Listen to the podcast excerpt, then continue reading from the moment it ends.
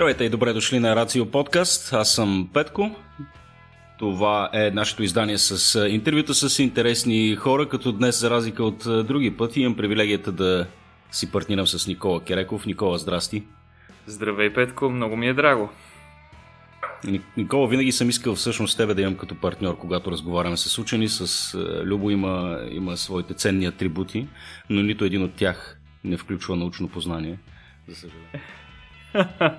Е, сега не дай така. Той специално а, физиката му е доста голяма слабост, трябва да признаем, по-добър от мен там. Е, да, това, това, това е безспорно. Сега се шегуваме с човека, когато не е тук. Ще гледаме следващия път да го направим директно. Във всеки случай днес си говорим с физик, както ти каза Никола. Разговаряме с Станимир е, Кисьов. С Станимир се запознахме покрай нашата идея да а, започнем един голям разговор за големите проекти в физиката, нали така, Никола? Точно така. И Ти можеш ли да големи... кои са основните и най-големите проекти в физиката в момента? Да, това е един чудесен въпрос. На първо време почти всеки човек се сеща за големия дронен колайдер, който е един от примерите за един от най-грандиозните проекти в физиката, както и а, големите проекти, свързани с а, детектиране на а, гравитационни вълни, там Лиго, Вирго. А, също така би трябвало да добавим вечно строящия се международен а, термоядрен реактор ИТЕР, който обаче последните години доста се засили.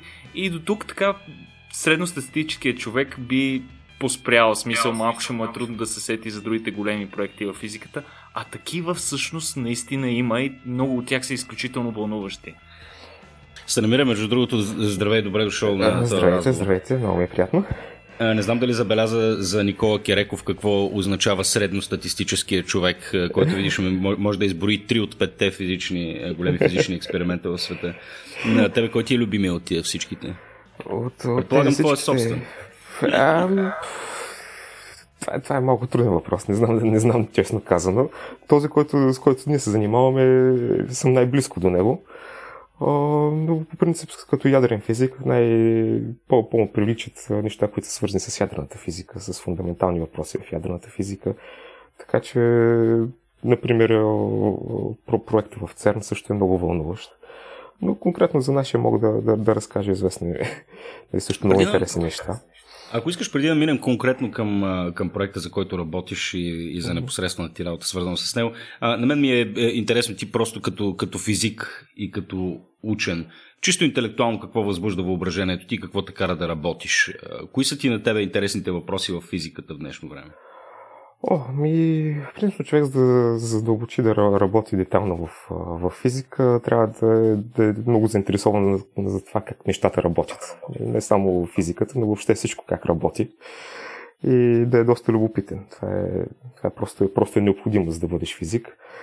А, голяма част от физиците всъщност доколкото, доколкото съм чел и знам, също и познавам хора, а, си, техния интерес се дължи най-вече на астрономията.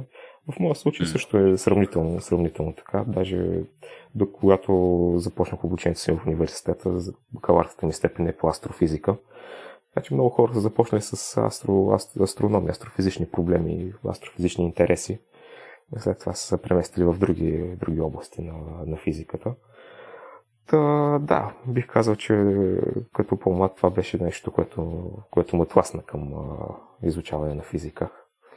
Интересно е, че казваш, че това е горе-долу стандартния път. И аз съм склонен да съм глася повечето анекдоти и истории, които съм чувал за генезиса на, на търсенето на, на, на хората, които се занимават с наука.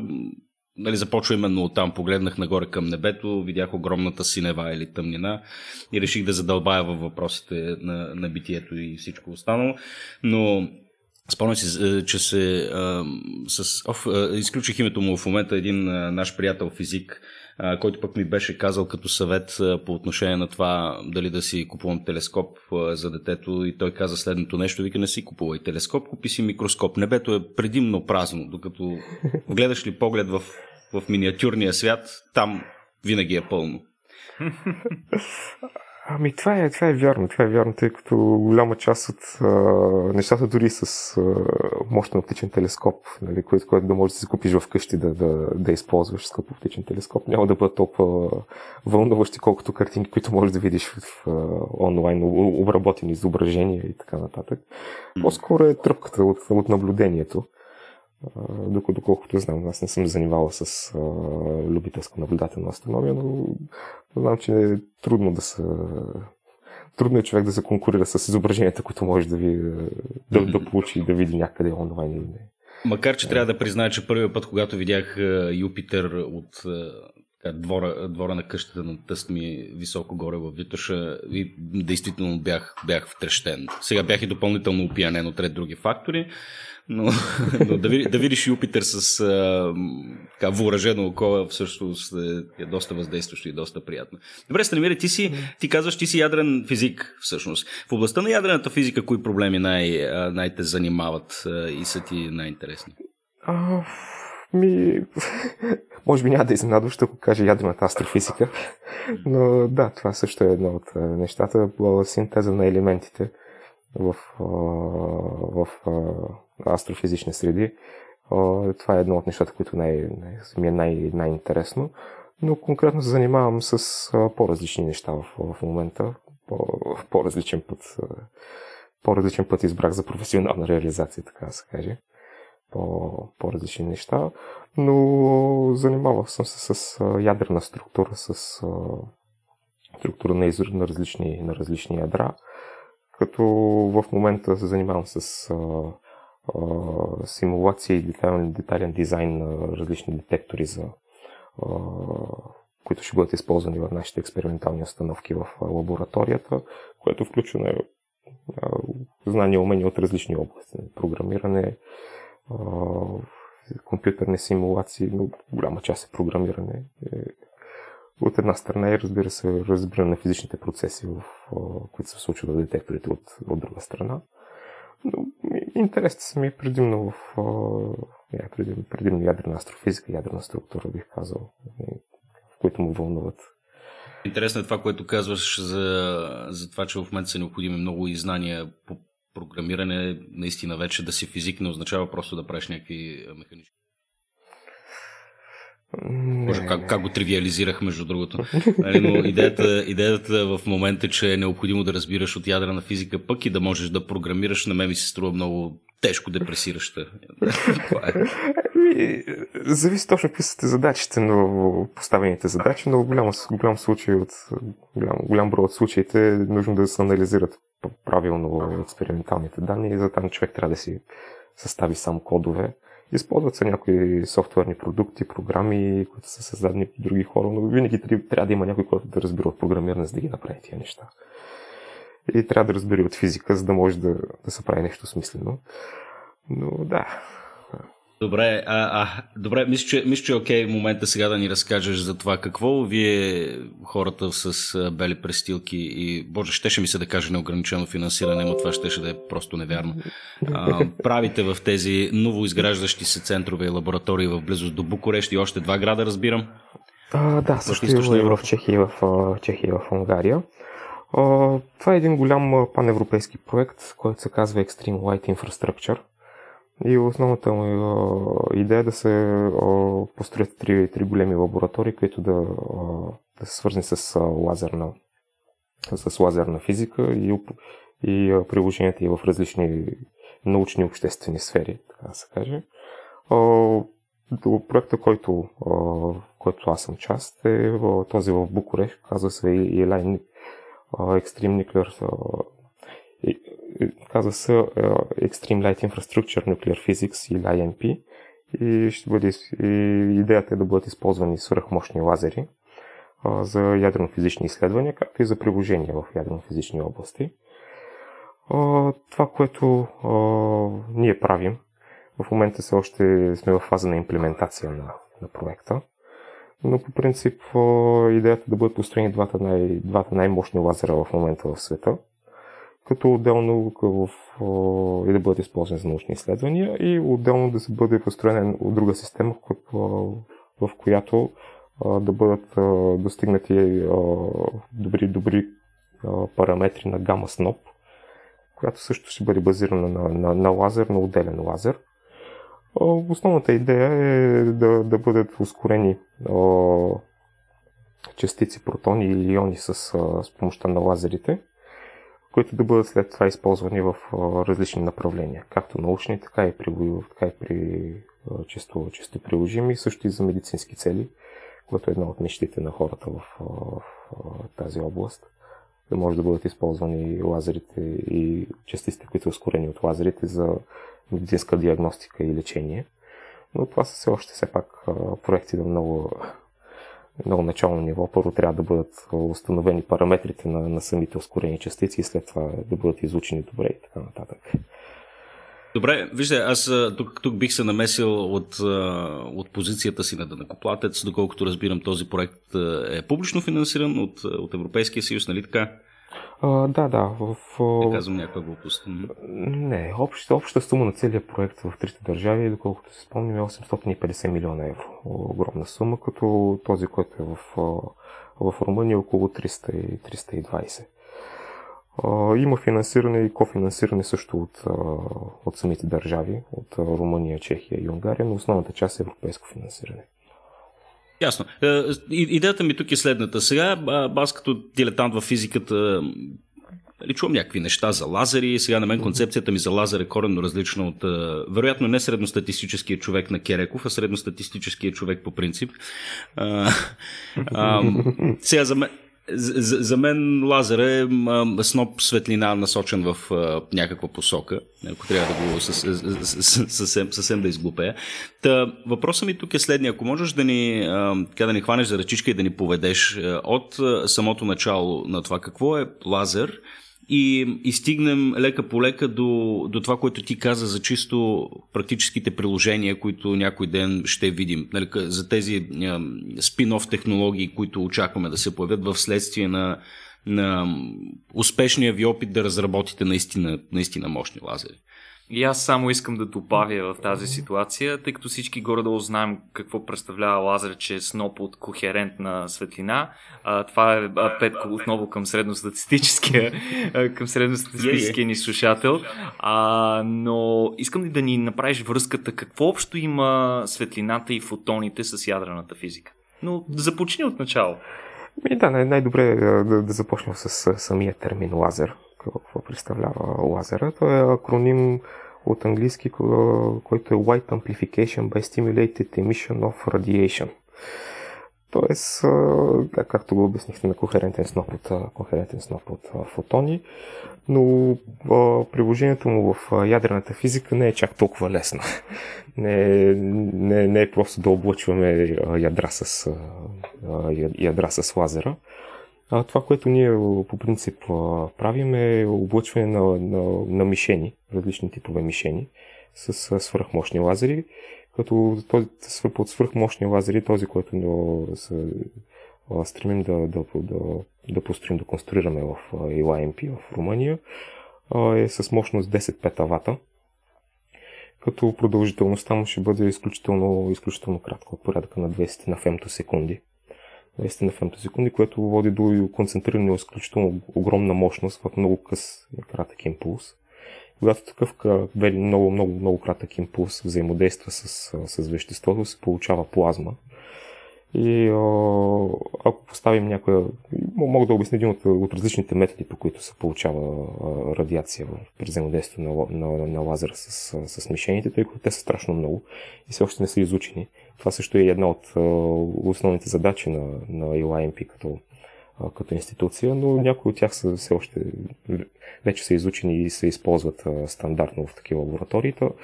Един от начините, по които може да се достигне до, до ядрена физика чрез лазери е а, като а, с лазер се, а, се, а, получи плазма върху мишена, в, коя, в която електроните получават изключително голяма енергия преминават през цялата мишена и отиват от, от задната част на мишената, което а, води до изключително голям пространствен заряд, включително мощни електрични полета и тези мощни електрични полета ускоряват а, протони или иони, които са концентрирани върху задната страна на мишената. като по този начин най-често се ускоряват протони и вече протоните, самите протони могат да бъдат използвани за ядрено физични цели. Дали ще бъдат за приложения, дали ще бъдат за фундаментални научни изследвания, дали ще се облучват различни биологични материали, например.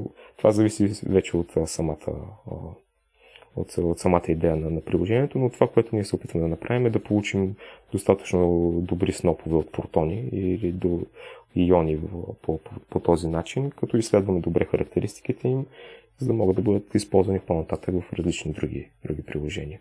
Като това е само един, само един от всичките възможни методи, по които това да се, да се получи, но, но той е сравнително добре, добре изучен до сега. Добре, аз може ли да перефразирам горе-долу това, което разбрах, за да се опитам да вкарам и нашите слушатели в мащаба на, кое, на това, което ти обясняваш така спокойно?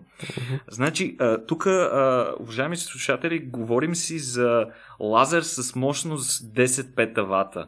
Значи 10 петавата, за да си го представите в някакви човешки мащаби, ако вашата кружка е от а, по-старите, дори не е летия, примерно 60 или 100 вата, тук си говорим за мощност, която е 10 с 15 нули след него вата. В смисъл това е нещо чудовищно. Това е огромна мощност, която се концентрира в сноп, сигурно с дебелина по-малко от косъм, нямам представа тук.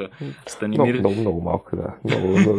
И е много кратък импулс. Това е изключително важно. Трябва да бъде изключително кратък импулс. А фемтосекундите са нещо, което е несравнимо с нашата реалност. Нали? Това пък е, не, не знам колко е, на, на, на минус 12 ли е нещо такова от секундата? Минус 15, да. Минус 15, да. Тук двете неща съвпадат и са лесни за помня. а, добре, и, и, и това нещо, ако, ако съм те разбрал правилно, а, при такава огромна мощност, обучайки някаква мишена, ние реално буквално издухваме електроните далеч от ядрото и създаваме едно своеобразно разделение на зарядите. Ами да, да, точно така. Електроните преминават през цялата мишена, която мишената в случая трябва да бъде доста тънка. За като мишена могат да се използват както много а, сложно структурирани наномишени от нанометри и така нататък, така може да се използва и за по-прости, по-прости приложения, дори алуминиево фолио, кухненско алуминиево фолио, което е с дебилина от порядъка на микрометри. Така че трябва да има, преминават през, микро, през мишената, която е с дебелина на микрометри, образуват един слой, който е на, зад, на задната повърхност на тази мишена и това води до изключително чудовищни електрични полета от порядъка на 10 на 15 волта на метър, които ускоряват а, ионите, които са на задната страна на мишената. Под, под иони най-често се разбира в този пример с алуминиевата фолио, който давам, разни примеси и нечистоти по задната страна на фолиото, които са от органичен характер, поради което най-често се ускоряват протони. Така че дори да вземем просто едно кухненско фолио и го облучим с мощен лазер, ще получим протони. Добре, Станимир, аз, аз още не мога да, да разбера защо това е полезно. Вие наблюдавате поведението на тези частици, след като те бъдат съответно ускорени, отразени от задната повърхност и проче. И какво следва от това? В смисъл, какви, какви, какво, какво знание можем да извлечем?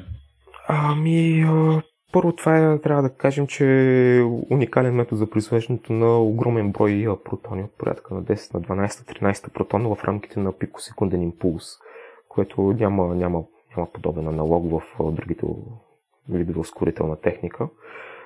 И на, на първо време да, идеята е да, да бъде направена альтернатива на ускорителите, които, в момента се използват. Тези огромни инсталации, които имаме като линейни, цикло, линейни ускорители, циклотрони в огромни лаборатории, които са изключително скъпи установки. За цели говориш, нали така?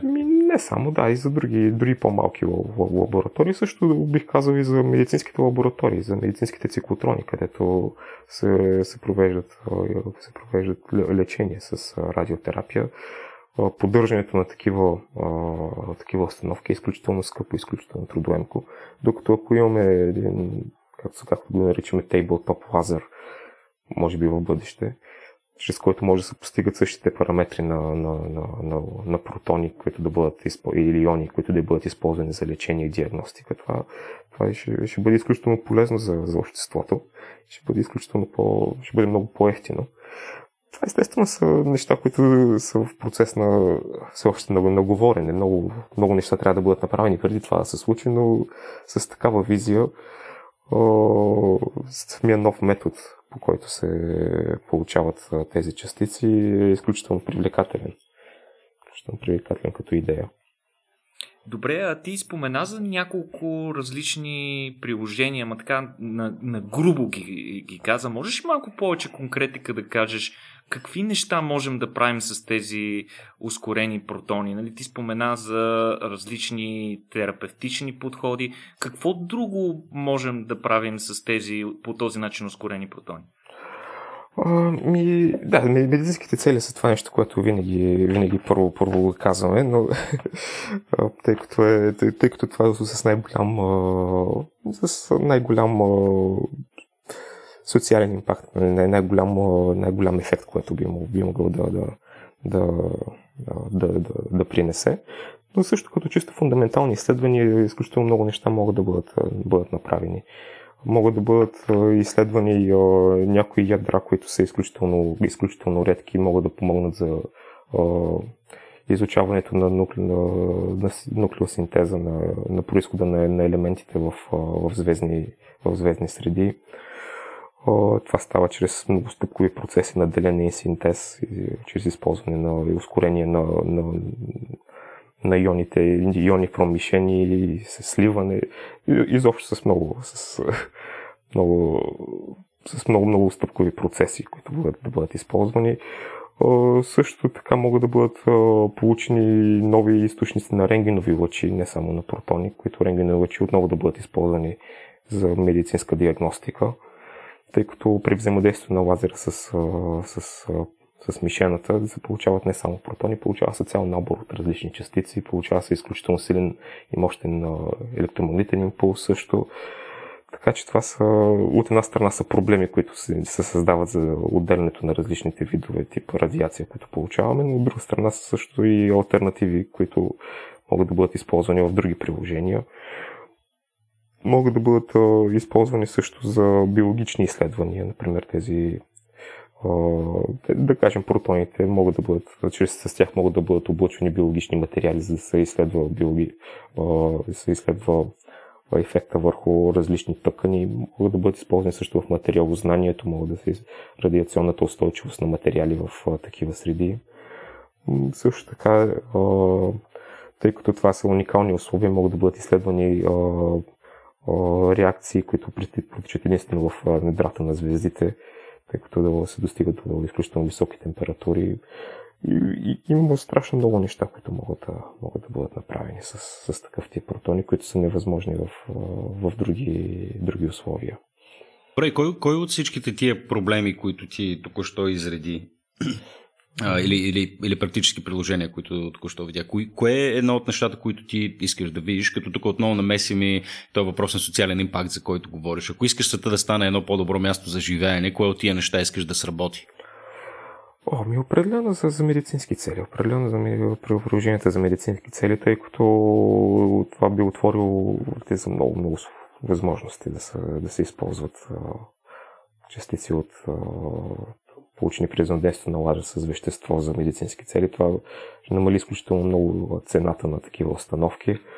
Въпросът е, че в момента все още няма решение на, на този въпрос, тъй като параметрите на частиците, които ние получаваме, или които са по... Не ние, тъй като нашия институт все още е в процес на имплементация, но има други институти, които имат по-низкомощни лазери от порядъка на 1 до 4 петавата. Там се провеждат подобни експерименти. Та параметрите на частиците, които се получават, са все още далеч от а, стабилни, далеч от а, а, реални приложения в, в медицината, но според мен това е най- най-големия импакт, който може да бъде. А защо, защо не може да се достигне до този трешхолд? Смисъл, има, имаме някакви, някакви теоретични дубки и неясноти, имаме проблем с това как да направим дизайна на въпросния експеримент и да му сетнем параметрите. Какъв е, къде се корени проблема? Ми, по- по-малко от всичко бих казал, тъй като при взаимодействието на, на лазера с веществото и въобще целият този процес, който, за който говорихме, това беше една, ча, една част от процесите. Те са много смесени процеси. Има други методи, други механизми на, на ускорение на частици също и се получава, получават набор от, да кажем, в случая на протони се получават протони с изключително различни енергии, които преминават, които са, които са ускорени след взаимодействието с мишената. И по, по, по някакъв начин тези енергии трябва да бъдат селектирани или да, или да бъдат получени протони с мон, моноенергетични, с определена точно енергия и определена точно посока, за да могат да бъдат с много по-добри параметри. Но, но това все още не е постигнато. Както, както технически, така и чисто фундаментални, може би, са, са, са проблемите.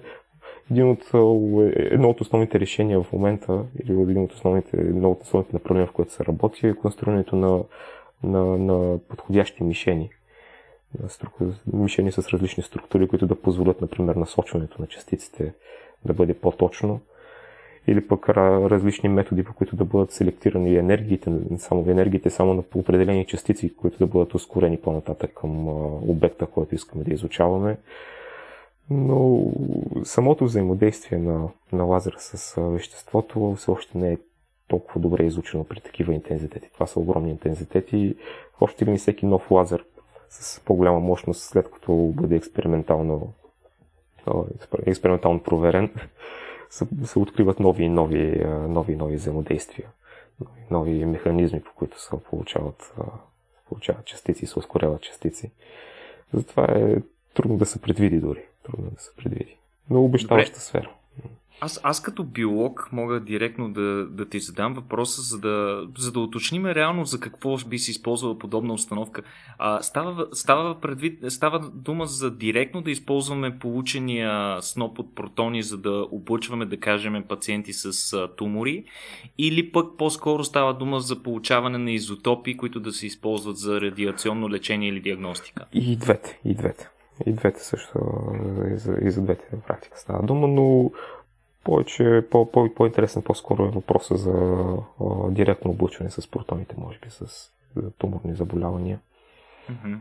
Това е по, по, по-интересният въпрос. Но да, не, нещата трябва да, да, да достигнат до фаза, в която има стабилност. Освен това и трябва да, може би не, да, не, не, не отбелязах също, когато говорихме за, за взаимодействието, но самата стабилност на лазерите е не е чак толкова, не, не, не е на толкова високо ниво. При, при такива огромни мощности много, много често на експерименти, в които съм участвал, сме забелязали едни и същи параметри на установката, всичко едно и също, два последователни лазерни изстрела водят до корено различни резултати, тъй като има различни нестабилности в, в лазера, в, в цялата установка, така че нали, технически, докато се достигне до повторяемост на, на резултатите, трябва да мине известно време да се проведат известни изследвания. Добре, а нека да се опитаме да си го представим това цялото нещо. В смисъл, това става дума не за лазерчето, с което хората си показват на презентацията, става дума за един чудовищен лазер. Колко е голямо това цялото нещо? Как е устроено? Как работи? Смисъл, колкото една сграда ли е? Какво представлява самия лазер? Ами, доста, доста голяма установка е, но това, което имаме е огромната част от, от, от установката са усилователи, оптични усилователи, през които снопа, лазерния сноп преминава, за да бъде усилен, преминава много, многократно през активната среда, докато успее да достигне достатъчна, достатъчна мощност, след което има лазерна наричаме го Laser Beam Transport System, транспортна система, при коя, в която лазер се, се извежда в, в вакуум и, и трябва да бъде транспортиран до, до експерименталната установка, която отново представлява експериментална камера под вакуум, в която е поставена мишената и наоколо има детекторни системи, които да бъдат регистрирани частиците. А, тъй като а, при взаимодействието на лазерите с, с, с, с веществото, колкото са по-мощни, толкова по-голямо, толкова повече поражения нанасят.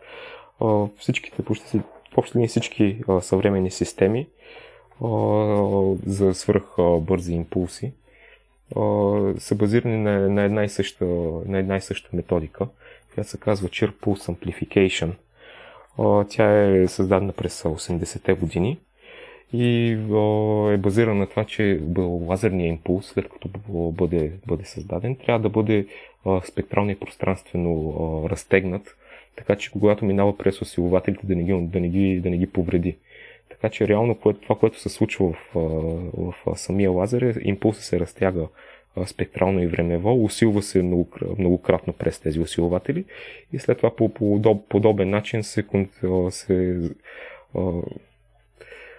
се, се прави обратния процес. На практика се смачква спектрално и времево импулса и по този начин се достига до огромни, огромни мощности.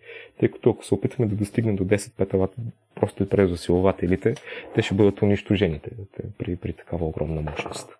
Добре, де, а това нещо, а, ти спомена вече, че а, въпросните лазери, изобщо целият комплекс, който се строи от Атак Дунава, а, е все още в процес на изграждане, на калибрация и така нататък. Пробвахте ли ги тия неща? Работят ли?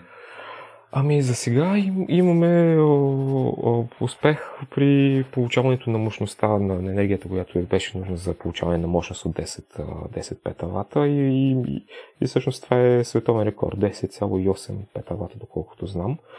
Но нямаме в момента цялата експериментална установка, например експерименталните камери все още се очаква да бъдат доставени, докато транспортната система вече е направена има, има първи експерименти в първи експерименти, по които при които сме видели, че, може, може, че ще бъде достигната енергията и мощността, която, която са е предвидена за нашите лазери.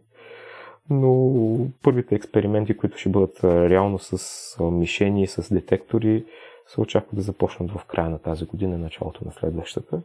Най-вероятно първите експерименти ще бъдат с по-ниска мощност, може би Плана е, плана е да, да, се, да се започне с 1 петават. Като 1 петават е енергия, която вече е използвана на много други експериментални установки по света. Да се види, че нещата работят добре и по-нататък да се усили, да се увеличава мощността, докато се достигне до 10 петавата, което е номиналната стойност. А Станимире, тук ще ми позволиш ли една дива спекулация? тъй, като, тъй като знам, че а, учените, както ти спомена още в началото, трябва да са хора, които са изключително любопитни да разкриват мистериите на, и неизвестните неща на живота и на реалността около себе си. Така че, вероятно, ви имате естествена а, необходимост и жажда от това да експериментирате. Добре, какво ще стане, ако някой си сложи ръката, да кажем, на пътя на този 10 петаватов лазер и той вземе чрез изстрелна един импулс. В смисъл, ръката ни ще се превърне ли в плазма? Ми, Дава част от The Avengers. Мисля, не, не, не, не цялата, не, нали? не, не, не по този начин, но да, ще, ще има ще има сериозни поражения. Да, това, е, това е неминуемо. Ми, това, това, което се случва при взаимодействието на лазера е, че след като има толкова огромна, огромна мощност, реално пър, първия слой, който, до който достига, се превръща в плазма и колкото по-продължителен е импулс, колкото по-голяма е мощността също, толкова по-големи ще бъдат и, по, и по пораженията. Толкова по... Плътта по ръката ми ще се превърне в плазма. Виж колко прозаично звучи обаче. А сега плазмата, аз пак да се намеся като идиота в разговора. Плазмата е, е така нареченото четвърто агрегатно състояние, нали така? А, да, да. Да, смисъл казано отново по най-прост начин. Какъв е, ако, ако трябва изобщо да опишеш по някакъв начин характеристиките на плазмата, тъй, защото да мога да я разбера, ако съм, да речем, незрящ човек, как би го направил? Каква му е консистенцията на това нещо? Какво, как, какво му е поведението в свободно пространство на плазмата? Ами, плазмата е реално много хора са казали, че плазмата е най-разпространеното състояние на, на материята в, в, в света, над 99%. Това, че на, на Земята го нямаме като нали, по, по такъв начин, по, по такава форма, толкова разпространено, не означава, нали, че не е, не е, не е нещо а, не, наблюда, не е нещо често срещано в Вселената, но принципно плазмата е газ от, съставен от, от иони и електрони, свободни електрони и о, които, които имат различни, различни свойства, различни както, както едночастични, така и колективни свойства на самата, на самата плазма. Това, което в, в, нашия, в нашия случай е важно за, за, за плазмата е, че свободните електрони, които са в нея, могат да бъдат взаимодействат с, с лазера и могат да бъдат ускорени някъде другаде, поради което се получава този пространствен заряд и ускорението на частиците. Mm-hmm.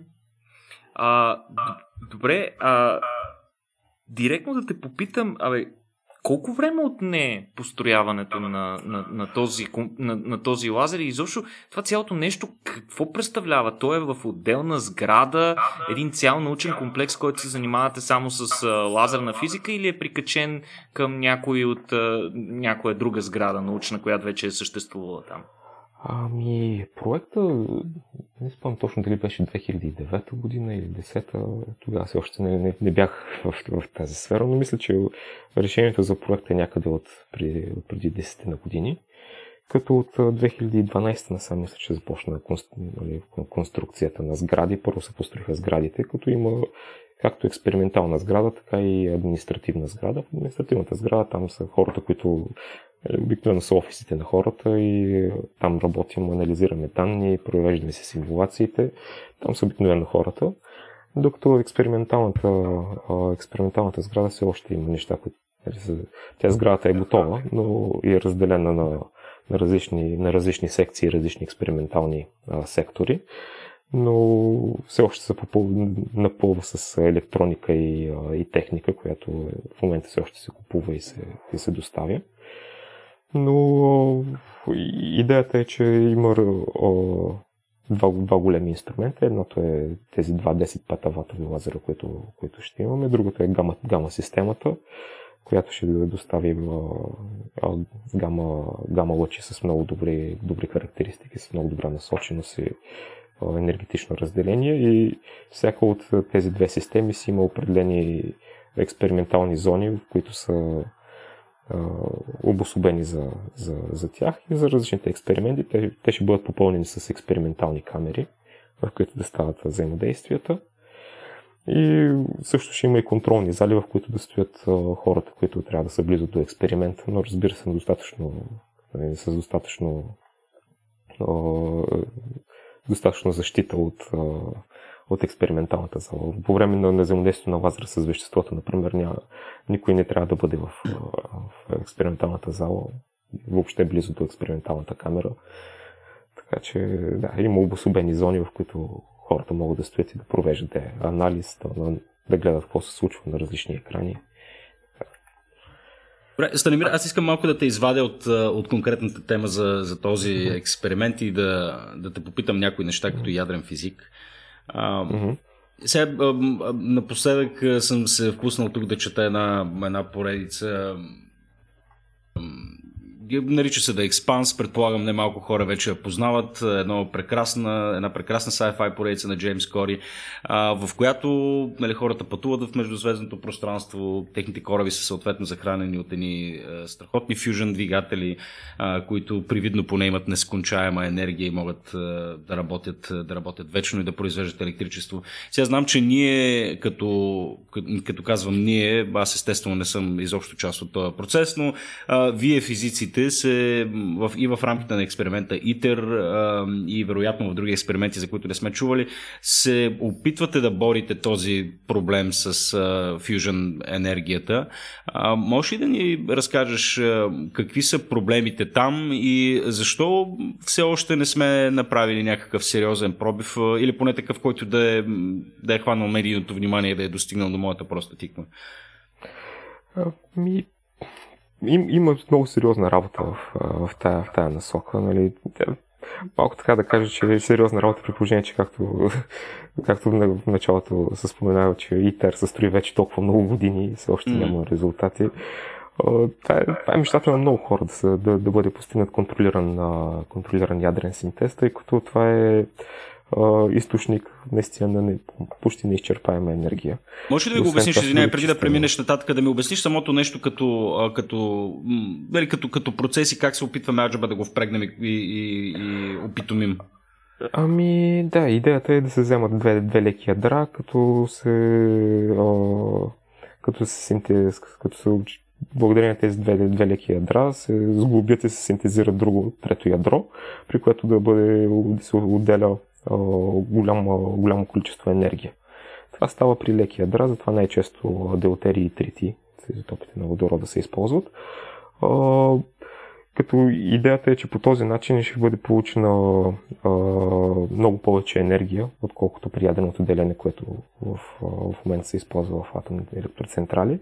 И освен това ще бъде чист, чист процес. Няма да, няма да има радиоактивни отпадъци, които да бъдат които, да, които да водят нали, до допълнително замърсяване, което само по себе си е прекрасна идея. Идеално е да се да се получи. Въпросът е, че а, не е получено в контролирана среда. Не е получено в контролирана среда а, и не е, не е, а, не е достигнато до, до, до ситуация, в която енергията, която е вкарана за, за получаването на ядрения синтез в, в такава среда, да бъде по, по-малко от енергията, която е получена, доколкото знам. В, благодарение на този синтез. А, в, в... Трябва да има... Това трябва да бъде контролирано и трябва да бъде с определена продължителност, така да се получи, да се получи плазмата и да се получи самия синтез за достатъчно дълго време и да бъде отделено достатъчно, достатъчно голямо количество енергия. Мисля, тук имаме някакъв инженерен проблем или? А, ми, често казвам, не съм специалист в тази област, но мисля, че както инженерен, така и понеже фундаментално би трябвало, да, по-скоро би инженерен би трябвало да е, тъй като фундаментално процес е, процес е е, е, ясно как работи. Е показан, да, ясно е как работи, ясно е, че се получава енергия, но въпросът е, че трябва да бъде, да бъде, да бъде постигнато по някакъв начин, да бъде постигнато в контролирана среда. Това е изключително трудно. Един от, една от альтернативите също е и с лазери например в, в Ливърмор, в щатите National Ignition Facility. Там се опитват с лазери да, да нагреят маши, мишена, която е съставена от делатери и трити, като се опитват да направят имплозия, т.е. избухване на мишената навътре, чрез нагряване с голям набор от лазери от различни страни върху самата топчеста мишена, така да се каже но също все още не е достигнато до, до, до реален успех, такъв успех, който да кажем, че имаме контролиран, контролиран термояден синтез. Ти чудесно, че споменаваш този експеримент, тъй като там хората използват лазерите, вече е доста по-близо до това, с което ти се занимаваш. А, това, между другото, в uh, National Ignition Facility в Штатите, мисля, че е до момента най-голямата лазерна инсталация, по, що се отнася до а, обща мощност, която генерират. Мисля, че бяха над 190 лазера, които а, конфокират така своите а, потоци от а, енергия в една миниатюрна точка.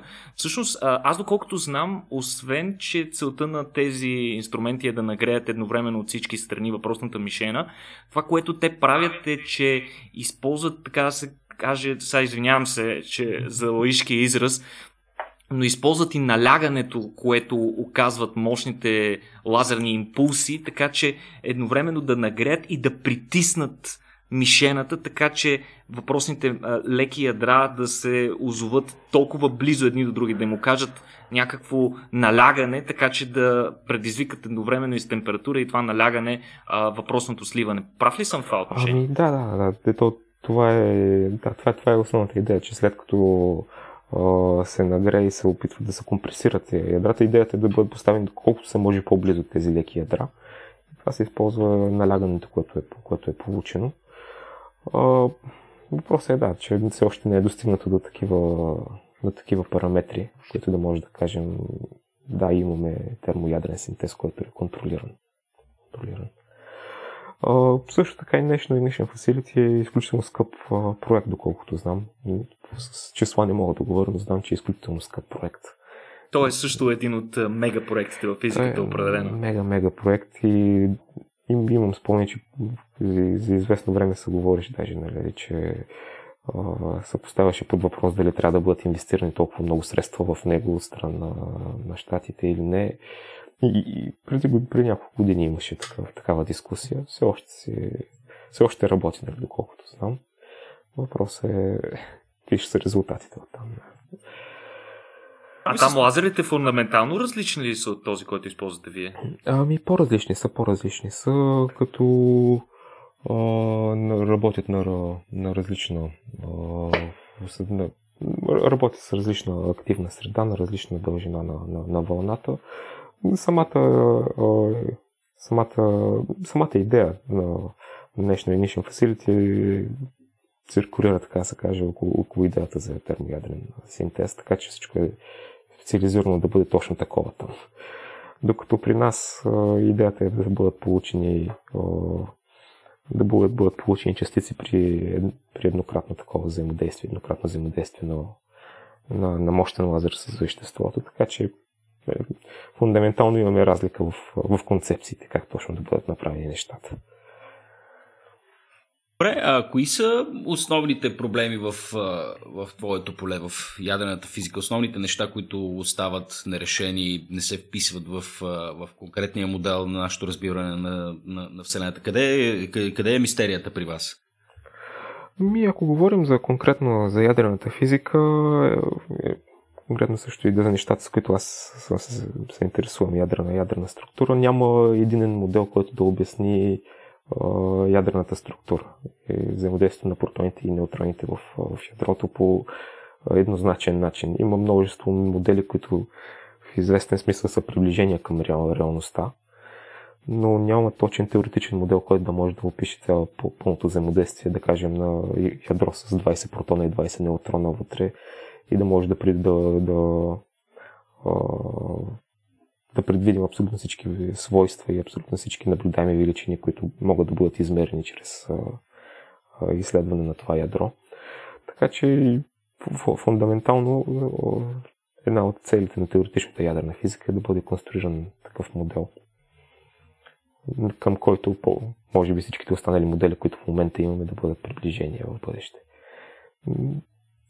Това е като фундаментален проблем. Също така проблеми могат да бъдат и мисъл, проблеми, като фундаментални проблеми могат да бъдат разглеждани происхода на, на елементите, тъй като за много, за много особено свръхтежките елементи, е трудно да бъдат проведени експериментални изследвания. Трудно е да бъдат симулирани състоянията, които са в звездни среди, в лаборатории на Земята. Така че има страшно много фундаментални проблеми в, в ядрената физика, които чакат все още решение. Искаш, искаш да кажеш, че примерно появата, появата на всички тежки елементи на нас ни е известно чисто теоретично как би следвало да работи, но към момента ние не сме имали възможността да го тестваме в симулирана среда, за да установим Елия е така наистина. Ами, не точно това е предвид, но, но имам предвид, например, има някои елементи, които са част от астрофизичния процес, което е, което е названието на, на бърз неутронен захват. Те са, това са елементи, които имат излишък на неутрони. Страшно много неутрони, по-малко протони. И о, техните, техния происход и техните свойства са все още не съвсем добре, не съвсем добре изучени. За което новите експериментални установки, за които, кои, които, са, които се конструират, могат да дадат нови, нова информация. И, да, могат да, да, да, могат да бъдат изследвани също така, ще дадат информация къде вероятно в астрофизични среди се получават. Така че това са процеси, които не са съвсем сигурни, така да се каже. А, а ти като спомена а, происхода на елементите в Вселената, а, трябва да кажем, че през последните години има доста голямо развитие на идеите в това отношение. Аз си спомням, докато бях по-малък и се интересувах доста по темата, нали, преобладаващата теория беше, че а, по-голямото количество от по-тежките елементи се образуват по време на експлозии на звезди, така наречените супернови, а докато сегашната концепция е една идея по-различна, в смисъл сега вече част от елементите се знае, че вероятно се произвеждат по този начин, но за друга част, за по-тежките, се смята, че поне доколкото на мен ми е известно, сегашните теории показват, че най-вероятно суперновата и екстремните условия при нея не са достатъчни. И там вече а, ни трябват още по-екстремни условия и да кажем, че може би най-тежките елементи, по-голямата им част се произвеждат при сливане на неутронни звезди, при така наречените килонови и при разни други такива процеси. А, можеш ли да ни разкажеш малко повече за тези по-екстремни процеси и какви са съвременните схващания по а, темата? Ами да, и аз до, до... Тъй като аз по-скоро съм, съм любопитен в тази област, не, са, не се занимавам конкретно с ядрена астрофизика, но съм любопитен в тази област. За сблъсък на, на неутронни звезди идеята е, е сравнително нова. И наистина концепциите се променят в последните години и затова смятам и, че ако се създават и се конструират нови и нови експериментални установки, все, по, все повече информация ще бъде все повече информация ще получаваме за, за такива тежки елементи. Като голяма част от тези тежки елементи са неутронно богати, неутронно богати елементи, неутронно богати изотопи. Затова и изследванията върху тях могат да бъдат правени в, в такива лаборатории. Им, има различни, даже доста екстравагантни теории в ядрената астрофизика. Съм, съм виждал, но реално все още се търси, наистина. Все още се търси сигурност за това как точно са, са получени най-тежките елементи. Например, златото в годежния пръстен на съпругата на някой, тя дори не подозира, че може да е продукт от такъв такова екстремно събитие, като сливане на обекти, като неутронните звезди, които ни е трудно дори да си представим какво представляват, при условие, че материята е от една лъжичка от тях а, би тежала, мисля, че колко беше, колкото а, всички автомобили на планетата или нещо от този сорт. Ми, да, да. Това звучи също и доста романтично, нали? момчета трябва да ви разочаровам. Вие сте нърдове. Не знам това дали ще прозвучи романтично някой. Вас може и да ви прозвучи романтично, но не знам. Не, със сигурност красотата, красотата тук е очевидна, но да, за съжаление, често пъти а, и аз като се опитвам да изтъкна някой фактоид, който го намирам за много осветляващ и така влизаш в дълбочина и добавяш допълнителна естетика към един определен момент, обикновено срещам празен поглед и то не поради липса на, нали, на интелигентност или разбиране или оценка на въпросната естетика, просто, ами просто заради неуместността на коментара. Нали, в, в, в, в, повечето случаи е необходимо просто да се придържаме към стандартната романтика. Не. Понякога става прекалено yeah. много, да. Има граница. Става прекалено много, да. Не е необходимо навсякъде. Добре. Ами, Добре, а, okay. аз имам един, имам, един, имам един въпрос към Станимир. Аз а, тъй като вече засегнахме темата за, за такива екстремни неща, които не се случват на Земята, нали? първо си говорихме за плазма, а, после си говорихме за термоядрени процеси, които протичат в ядрата на звездите, а, сега си говорим и за неутронни звезди. Нали? Това са някакви процеси, които са отвъд нашето разбиране, понеже ние в контакта с материята около нас, ние нямаме достъп до тия неща. И смисъл, моят въпрос е, вие физиците как как разрешавате този проблем вътре в мозъка си, вътре в самото си съзнание? Как, как може да си представите процеси, които ние дори не можем, никога не сме виждали и, не можем, и ни е трудно да си представим? LSD, LSD е отговор. Не, бих казал, нали, но, но все пак. Добре, малко, беше поне 60, 60-те години. Въображение, да. Да, 60-те години поне това беше катализатор за някои хора, доколкото ми е известно. но, първо, нали, да, да, да спомена е, нещо, че, че плазмата все пак нали, на Земята има в изключително, изключително разпространение като, като, като, като състояние на, на, на веществата. Просто не е, нали, да кажем, както в звездите почти само плазма. Но принципно, за да, за да, си, за, да си представим по такъв начин на нещата е не знам, може би е нужно малко по-абстрактно мислене и търсене на, на я, и аз не мога точно да го обясна. Да. По-скоро по-скоро човек да си представи нещо, което е невъзможно да бъде представено. Но и, и, и дори в теоретичната физика е пълно с, пълно с такива неща. Например, спомням си, като бях студент, много често се опитвах да си представя какво точно представлява тензор. И това е, така, и не, така, и не, така и не успях да си го представя точно. Какво е тензор? Каза да го и аз. Тензор най-често се обяснява, че е вектор специален тип. Много Като, например, да се представим многомерие, да кажем 5, 6, 10 мерно пространство, много, много е трудно човек да, да може да каже, да, аз си го представих какво е това. Или пък да си представим 10 петавата, може би дали нещо с, с 12 или с 15 нули, то има хиляда пъти разлика между тях, но за обикновения човек, нали, дори за, и за физиците също това трудно да можеш да си представиш разликата между тях. За нас някакси числа. Но дали ще бъде с 12 или с 15 нули, е трудно, трудно да може да бъде усетено като, като, като размери. Така че може би е въпрос по някакъв начин на усещане. Но... Познанията по математика вероятно също помагат, сигурно. Ами това да, това задължително човек трябва да, трябва да има усещане за числата. Трябва да има усещане за числата и размерите.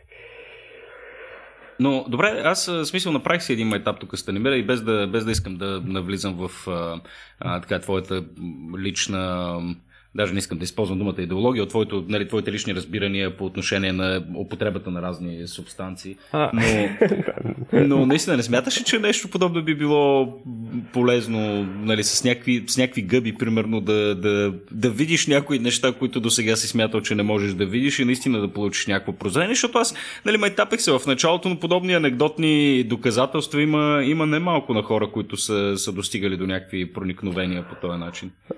Ами, вярно е. Първият първия пример, в който може веднага човек да се сети, това е музиката. Нали? Mm. Музиката от 60-те, е, психи, психиделичния рок, да кажем. Е, много от артистите са казали, че е, им повлия доста, доста продуктивно. Си представят неща, които иначе не биха могли да си представят.